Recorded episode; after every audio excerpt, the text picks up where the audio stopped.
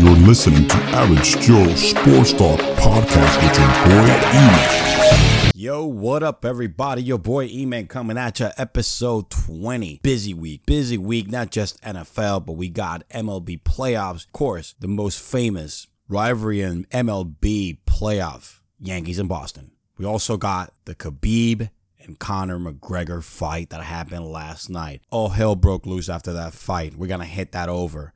I mean, we got a lot of things going on. I want to change the format this week a little bit. Um, I want to do my recap. I'm going to do them different episodes.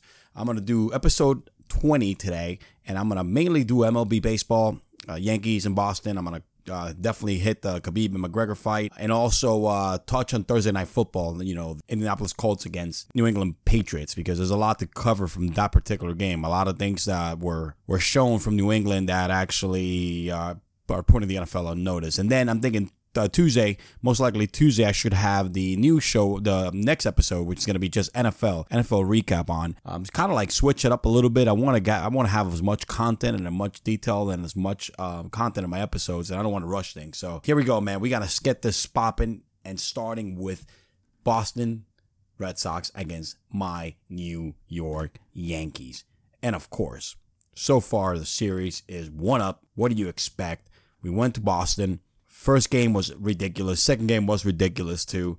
And this is the biggest rivalry in baseball. I mean, it's actually, to me, the biggest rivalry in sports. Boston, I mean, Celtics and uh, Lakers, that's famous. You got Giants and Cowboys, that's famous. I mean, there's a whole bunch of them out there, but I'm going to tell you something right now. There's no more magic when these two teams face each other in October. So moving on to the ALDS game one. Let me tell you something. It was 5 4. Boston got this one. Strong starting pitching from Boston in that game. Chris Sales was unhittable. He pitched five innings. We got two runs out of him. He struck out eight, you know, eight Yankees. You know, J.A. Happ, who's been solid since the trade, stunk it up, man. I mean, two innings we got out of him, five earned runs. I mean, it was just not good. I don't know what happened. I don't know if it was a jitters or anything like that. But in the big story of this game is, I mean, Mookie Betts was, you know, got didn't do nothing great, struck out twice. But the story was J.D. Drew for Boston, who had three RBIs. First inning, he went yard with a two run shot. I mean, this is pretty much what was it. But the story here was that the Yankees left a lot of men in scoring position. 10 men on base, man. They left 10 players on base. Final score was 5 4. The Yankees made a comeback. I mean, if you look at it, after the sales was out and the bullpen for Boston came in, which that's where I think the Yankees are going to feast because, yes, Boston has superior starting pitching. Yankees put the heat on them. Put that scare in the ninth inning when we scored that one run, and we had the opportunity to go ahead and shut it down. Yankees have more hits than Boston. But you know what? It was a starting pitching. I mean, Zales shut it down, and then you know we took advantage of. Well, the bullpen was a little too late, and that's going to be the story of this of this preseason. And let me tell you something: Yankee hitters are healthy. Judge had three hits, pretty solid. Had a home run.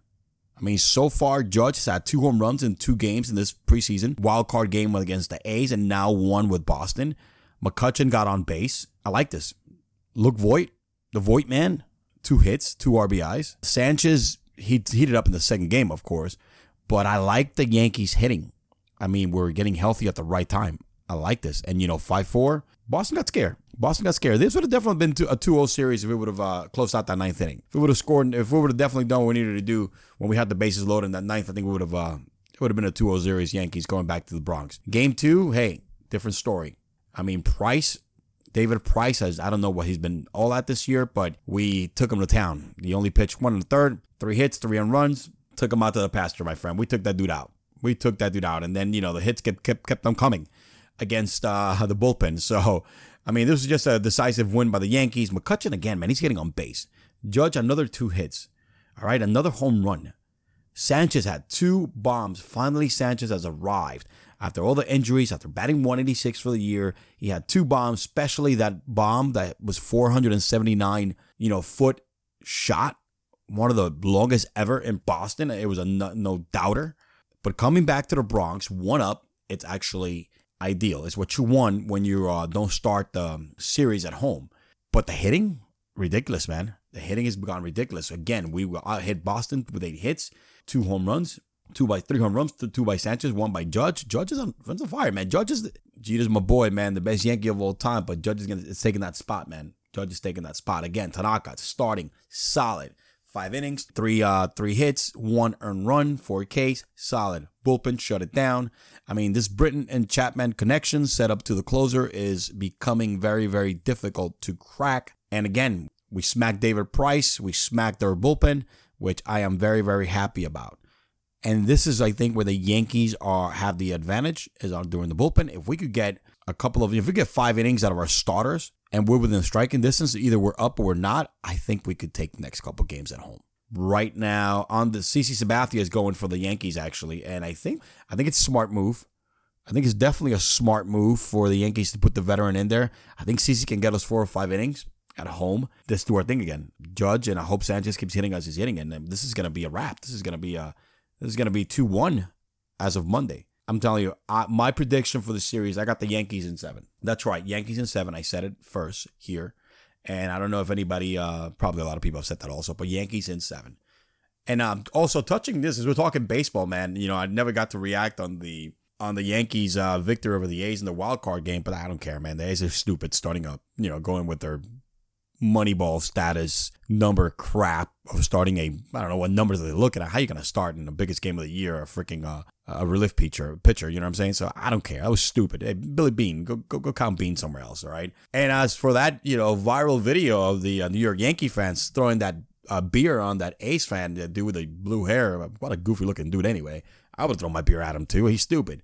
Nah, I'm just kidding. Um, it's just a Yankee Stadium, and it's funny because after that, this kid became a viral superstar. I mean, this became so famous. The video went all over the place. Uh, you know, the A's reached out to the kid. Uh, he's, you know, he's living in New York, but he's an Oakland native, and they got to give him a, a, game. They got to, you know, take him to a game next time they're in town and all that good stuff.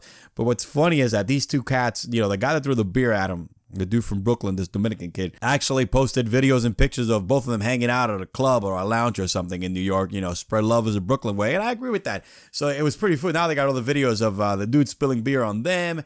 It's so back and forth. I, I don't know, man. It's it's become a, a very humorous and uh, kind of like a feel good. You know, taking something that looked really really ugly and turning it into something positive which I think it's cool. I think this is kind of like what baseball's all about. You know, throwing beer at somebody, especially a $14 beer, it's uncalled for. I think this was, you know, they they took this, they saw the negativity on it, and they turned it around, which is a good thing for baseball, is a good thing for sports. Period. Yankees in seven for Rios. Yankees are gonna take this, and then we're gonna meet the Astros.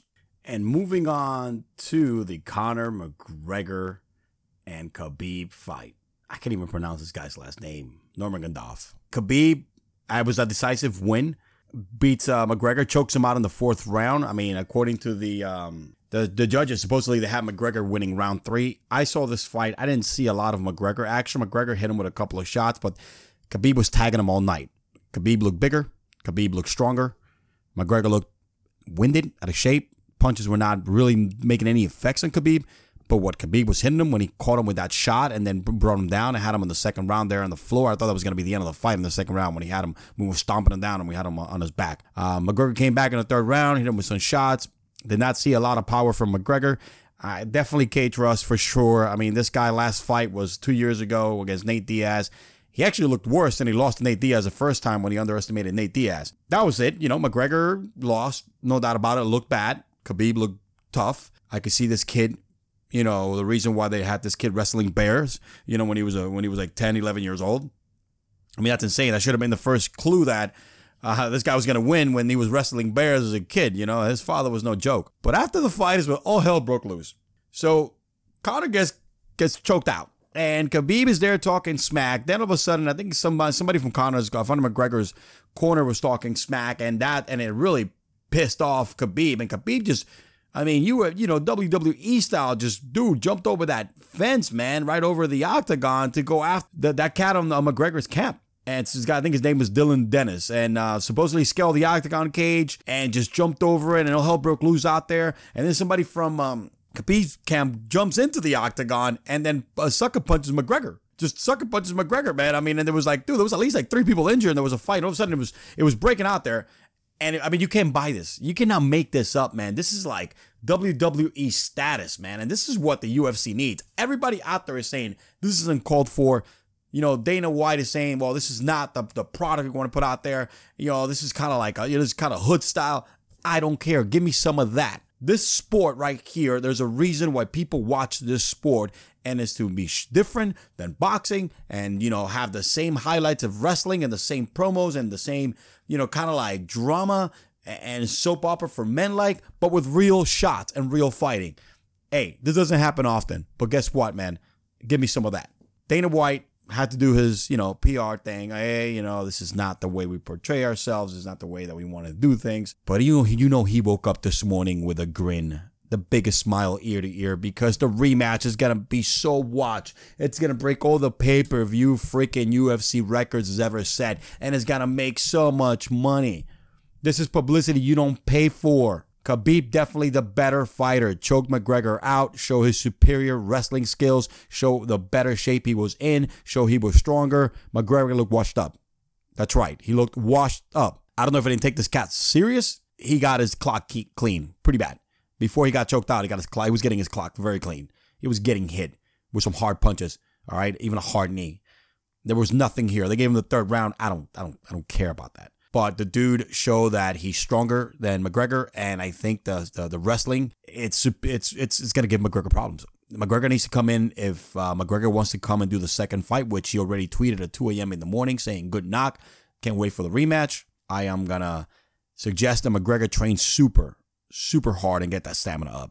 Nobody got. I mean, they got arrested. There's like three of uh, cats from um, Khabib's camp that got arrested, but McGregor class act, not press any charges. You know, hey, you know, I, I went after your bus and I injured one guy, and therefore, um, you know, I did my time, but I'm not gonna press charges because you know, snitches get stitches. I'm not a snitch. That's what McGregor was kind of thinking and saying, I'm not gonna do that because I want the rematch. I give McGregor like that, some props right there. I mean, not pressing charges. You know what I'm saying? Uh, then, but of course, it, eh, the rematch is gonna happen. Um, I forget about tune-up fights and whatever. Get this rematch going. This is going to be the biggest UFC draw in the world. It's going to break all sorts of pay per view records. Dana White's making money. UFC's making money. Give me more of this stuff, man. Give me more of this stuff. And, you know, Tyson is even out there saying that, oh my gosh, you know, uh, this is insane. This is ludicrous. This is ludicrous. Get the hell out of here, Tyson. All right, man. You, you bit somebody's ear off, man. You fought so many people outside of the ring. It's not even funny. But props my boy Tyson because he's from Brooklyn. That's my dog. But yeah, man. You know, McGregor wants to do the fight. Khabib apologized in the press conference saying that's not that's not what his daddy taught him how to be. That's not how he was raised. And when he gets home, my daddy's gonna mush me. He's gonna smash me. That's what Khabib said. My daddy's gonna smash me, whatever Uzbekistan or Russian former Soviet Union parties from voice. So hey, I like that. And and on um honorable mention, man, another great fight and even better post interview because I think this is a large night. Derrick Lewis defeats um Alexander, uh, this Russian guy, Alexander Volkov. Is he related to you know the Russian uh, wrestler back in the day. You know, Volk. I think his last name was Volkov too. But anyway, uh, Derrick Lewis knocks him out, comes from behind, knocked this dude out, and give him props. This guy is actually becoming the sweetheart of uh, the UFC. But his post interview was hilarious. All right, you, you got to listen to this. Let me go ahead and play you the clip. And this is after the fight. This is what he said after the fight, and, and you know it was insane. It was a it was a classic interview. I'm here with the winner, Derrick Lewis. Derrick, why'd you take your pants off? My balls was hot. I understand. No one will question your heart, sir, after this. This is a come from behind knockout, the likes that we haven't seen in a long time. And you were looking for that big haymaker all night. You found it in the last minute of the fight. I forgot a few hours before the fight, Donald Trump called me and told me I got knocked this Russian out because they're making him look bad on the news. You know, him and Putin. They talking about USA and his whole. Classic. The dude balls were hot, so he took off his pants. And then he said Donald Trump called him before the fight to knock this Russian mother effer out because it make him look bad on, on TV. You can't get wrong, man. Heck of a knockout, comeback fight, and then a classic post interview. You gotta give me more of this UFC. This is the kind of stuff you need, man. Better promos. You got the combination of WWE and UFC, promos from WWE and the action pack fights from UFC is a ridiculously golden, golden pawn here of money and ratings, people. Man, what an entertaining Saturday night at the UFC last night. Insane. Now, jumping on to the Colts and Patriots game on Thursday night. I, I knew the Colts did not have a chance in hell to uh, pull this game off. I mean, their best receiver, and T.Y. Hilton, goes down. They have nobody else. Their best receiver right now is Eric Ebron. Their tight end, talent tight end, but then but as a complete washout when he was with Detroit. And you know, I, there was no no chance whatsoever. And this game was over pretty much. 14 points the fourth quarter. I mean, the the second half. Uh, the first half, it was like you know, it was 24 to three. It was done. I didn't think there was no no comeback and hope for the Colts, but there was some positive takeaways from both teams. I'm going to start with the uh, New England Patriots, folks. They're not pretenders. They will be contenders. This is the a quarter into the season, and this is where we separate the men from the boys. Edelman came back, had a modest seven receptions, 57 yards. Guy hasn't played for four games. You know, he needs to get back into playing shape. Um, James White led the team in receptions again, had another touchdown. Tom Brady's security blanket, which he has been the last three years. Gronk still been playing banged up, not doing anything crazy. That's a crazy. Edelman being back is gonna help Gronk get open, get ready. Touchdowns are gonna start pouring in. It's gonna benefit guys like Phillip Dorsett, who are deep threats. Josh Gordon, another, only had two receptions, four targets, 50 yards again. He's become their deep threat. Scored a touchdown, a bomb, a bomb for his first touchdown as a New England Patriot. Again, remember what I keep saying the last couple weeks, dude. When Josh is gonna become their their deep threat, he's not gonna put Randy Moss numbers, but he's a threat because he could get deep and he has the size, dude. It's gonna get ugly. Edelman's going to open up the passing game. So is Josh. Gronkowski's going to get his. James White's going to be doing what James White's kept doing all year long. Now the Sony Michel has arrived back to back over five yards a carry, one of them for 34 yards and another touchdown. This becomes a very dangerous offense. Defense still has some holes, but the offense, it's typical traditional New England offense running back that's going to get his on the ground, open up the passing games. James White, they're you know they're uh, passing, uh, catching back.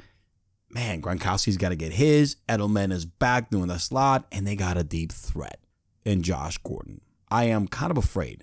I hate New England. I am tired of Brady playing and Belichick being the best coach of all time, and Brady. You know, he even Brady just becomes third freaking uh, quarterback to throw for uh, 500 touchdowns. I mean, this guy just keeps getting better and better with age. I mean, he, he threw for 341 yards, all right? Three touchdowns. Come on, man. This guy's like 40 years old, 41 years old, whatever. Folks, you got to worry about New England. You got to worry about New England. They don't play good in September. Now they start playing good. I see New England going on like five or six game winning streak and probably topping the power rankings. As for, you know, Indianapolis Colts, Hey man, Andrew Luck, 38 for 59. He has no other choice but to sling it 59 freaking times. He's 62 the previous game. Three touchdowns, two interceptions. He really has nobody. I mean, Nyheim Hine was your running back and also caught a touchdown. Eric Ebron had a monster game. I, I should have picked him up this week. Yeah, two touchdowns, 105 yards. But T.Y. Hilton's best receiver, the elite receiver, is gone. Chester Rogers is going to have to pick up the slack. So is Ryan Grant. Team is ugly. Defensively, they, they're horrible and there's just not enough tools for Frank Reich to do his thing. Just that's just plain and simple. But Andrew Luck, uh, he's trending the right way. I am happy for Andrew for a lot of yards, 6.2. That's that's more or less, you know, 84% you know rating as opposed to 102 for Brady. But hey, what are you gonna do, man? I mean, you know, he doesn't have a team. He's gonna have to throw it, you know, 40 and 50 times a day, a night, you know, a game in order to get some type of love. But, you know, mainly takeaways, you know, Andrew Luck keeps looking really, really good and I'm happy for the guy because he's an elite quarterback and one of the better guys in the league, and a complete class act. Uh, Tom Brady, I hate your life because you got a beautiful model wife, and at the end of the day, you're so successful and great. I mean, I respect the man as a football player, as also, also as a man.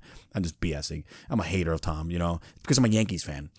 You know, that's that's the only reason why I don't like New England, uh, and of course a Giants fan, which we're two and zero oh against Brady. That's the only thing I could say positive about Eli this week. Uh, so yeah, New England looks really, really scary. They're just they just put the league in notice, on notice. They just put them on notice. We are back, and we got the players are, are gonna help out this insane combination and system of Brady and Belichick's brain. New England is back, folks. So, huh, Dolphin Jets, eh, that division is theirs again. So I'm gonna wrap up episode 20 like I said, I'm going to do a different format this week. I'm actually going to do a bonus episode Uh, probably publish it on Tuesday, right after the Monday night game, or maybe Monday night. Depends on how good the Monday night game is. But it's gonna be a bonus episode of nothing but NFL recap and takeaways. I started the Thursday night game in this episode, but there was so much to talk about this week in regards to um to uh, sports, man, between the Yankees and Boston, which is a it's becoming a ridiculously insane, great series, just like it's always been when those two guys face each other in the playoffs. And you know, we have some stuff from you, good content from UFC. So I want to make sure that I give you episodes with good content. I'm all about quality, not quantity. So therefore, hey man, by Tuesday I should have the NFL Week Five recap and reactions because there was a lot of things going on this Sunday. Bash my Giants. I am definitely going on a rant against my Giants, okay? Because it is over, folks. Hey, guys, keep listening, keep downloading. I'm gonna keep putting content out there. Links below for the uh, podcast channels, iTunes. Here, I'm in Google Play. I'm in uh, a bunch of different platforms like uh, Spotify, um, Google Play, like I mentioned. Hey, go ahead and check out my YouTube channel. I got I just uh, released a new video last week. Uh, some NBA, the top greatest five, the top five greatest point guards of all time.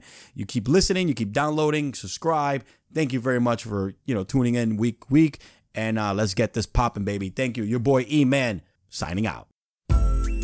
Oh.